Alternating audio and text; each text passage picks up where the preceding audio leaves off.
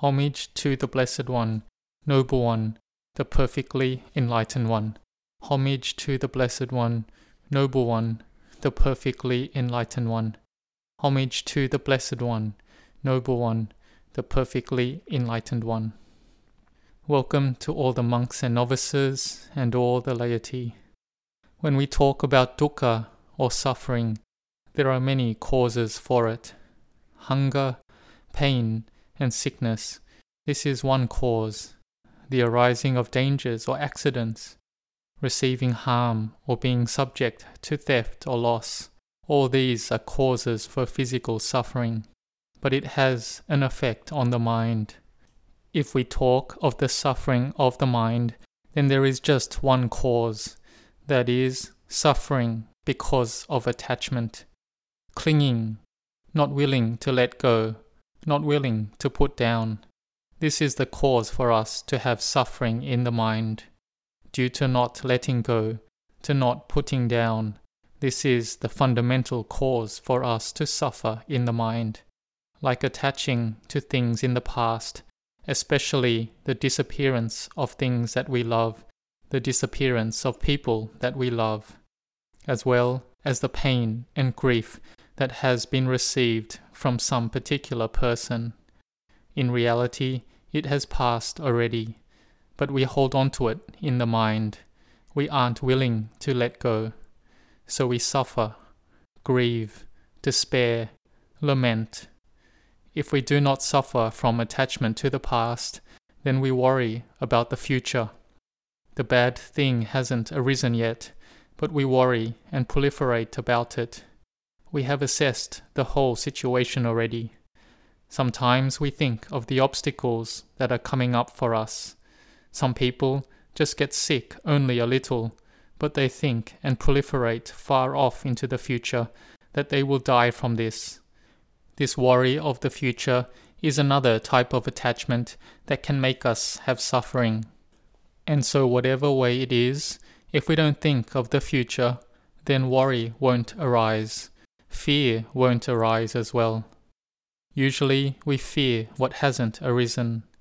Right now we are at ease, but we think about the bad things that may arise in the future.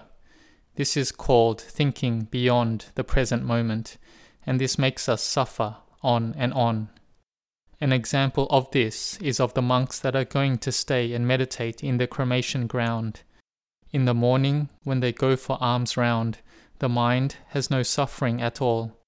During the day, the mind isn't suffering, but when it has come to the evening, then the mind starts to suffer, because they need to go into the cremation ground soon. They need to go into a place they are very afraid of. They are scared there that there will be some spirits that will come to give them trouble and make them lose their mindfulness. They have thought about it all already, but when they really go into the cremation ground, there is no spirit there to trouble them, but they see their thoughts and proliferation within their own mind, that there is a ghost troubling them each night. Why is this? It's just because they are still attached to me and mine. And our proliferation may not be about something in the future, but it's proliferation after we see something with our eyes. We may see a shadow in passing at night, and we may see it as a person or a ghost or a branch on the ground. We may think it is a snake. There is anxiety in the mind. And to give one more example about one young novice monk. This young novice had the duty to sweep all the leaves in the monastery grounds each morning. He would sweep the leaves in the morning out in the frosty, cold winds. Every time after he woke up, he would be in a lot of suffering, and especially in the winter season, many leaves would be scattered all around the monastery grounds. And each morning he had to spend a lot of time sweeping and picking up all the leaves. And it made the young novice furious every day, and he tried to think of a way to make it easier for himself. He thought, if this tree here didn't exist, then he wouldn't need to sweep its leaves every day, and it would be much easier for him. But he couldn't do it, as he didn't have the authority to cut a tree in the monastery which was the abbot's responsibility. Here there was one monk who said to the young novice, "Tomorrow, before you start to sweep, use your strength and shake that tree. Shake it until all the leaves fall. Then, the day after, you won't need to sweep any leaves that have fallen." The young novice agreed and nodded his head in approval. So the next morning he woke up and shook the tree with all his strength.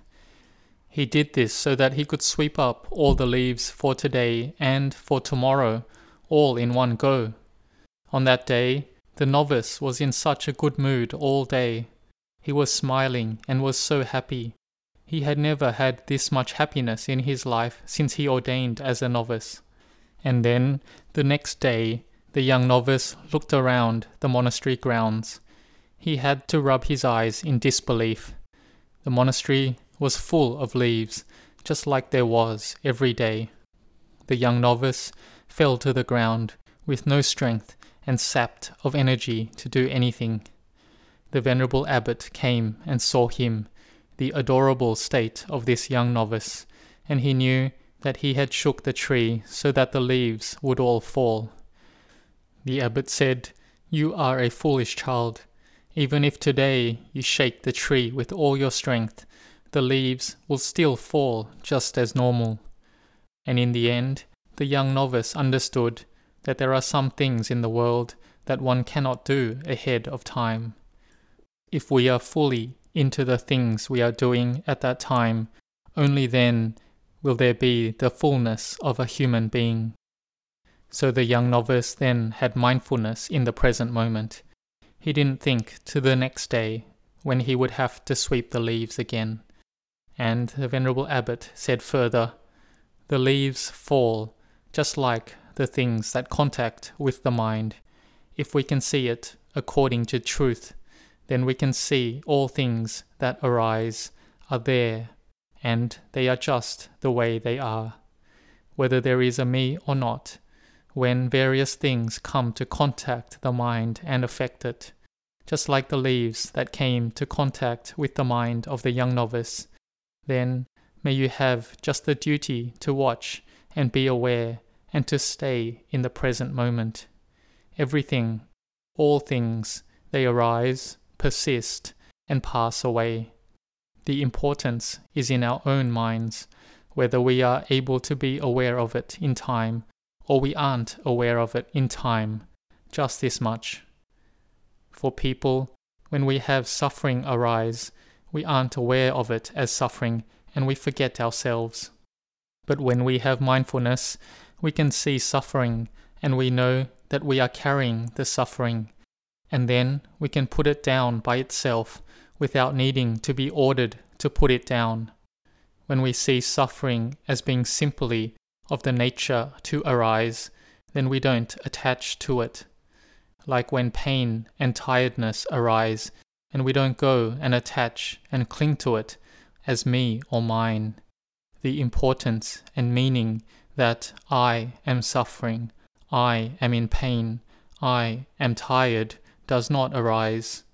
If we think of the past or of the future, and then anger arises, worry arises, then this is when we have forgotten ourselves temporarily. This worry is the object of attachment that makes suffering arise in our minds. And in regards to work, there are rules we follow, and we are assessed on the results we provide. Though we may suffer over other people's judgments and assessments, may we see their words as just minor assessments that we can keep and use to contemplate ourselves further. Those people are just exterior causes, but it is the inner causes that decide whether we suffer or not. It's up to us. An example of this is of someone carving wood. The wood carver puts their whole heart into carving the wood. Then there is no person who is carving the wood. If we have thoughts and worry that enters in between the act of wood carving, then there is a person carving and there is a self arising instantly. All of what the Buddha taught is about suffering and about the ending of suffering. like when carving wood. We just know the carving of the wood, then there will be no suffering. We keep doing it continuously. If we are tired, then we rest. But if we do it and then think whether we can sell it or not, then we will suffer. And even if one stops carving and is still thinking like that, then this is suffering. This means whether one suffers or doesn't suffer, it's not up to the work one is doing. Even whether one stops and rests, it is also not related to our suffering. It's about the practice, that is, knowing what we are really doing. If we do not think and worry, then we don't suffer.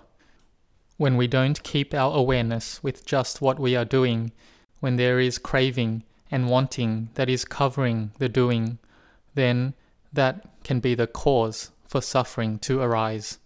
So, Venerable Ajahn Chah taught, be immersed in the present moment, don't be buried in the past. The Buddha taught us to contemplate all the things that arise in the mind. The Dhamma is not far away somewhere. It is right here, just in this body and mind.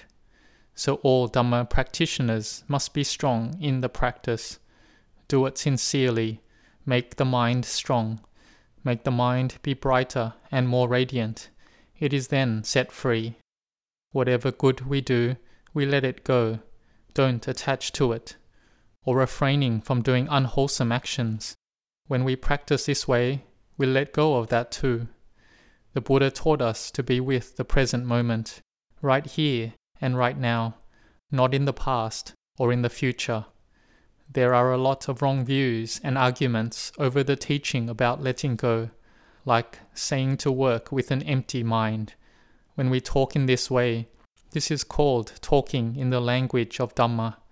But when we talk about it through using the language of the world, then there is much confusion. They assume what it means and get it wrong. Just follow whatever we feel like doing. In reality, it is just a simile. Like if we are carrying a heavy stone, we carry it and it feels heavy, but we don't know what to do. So we just carry it like that. But when someone tells us to throw the stone away, we think that if we throw it away, then we will have nothing left. So we keep carrying it and aren't willing to throw it away. But in reality, if we throw it away, there is something left.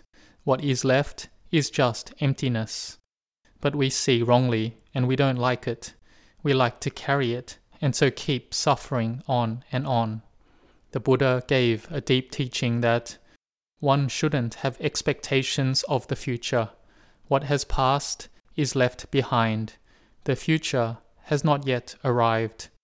Whoever sees clearly in every presently arisen state, not taken in by it and unagitated, knowing like this, they develop it continuously, eagerly doing what should be done today, for who knows, tomorrow death may come. Facing the mighty hordes of death, indeed, no one can strike a deal. So the peaceful sage called this as one who is dwelling with energy aroused, tirelessly, both day and night.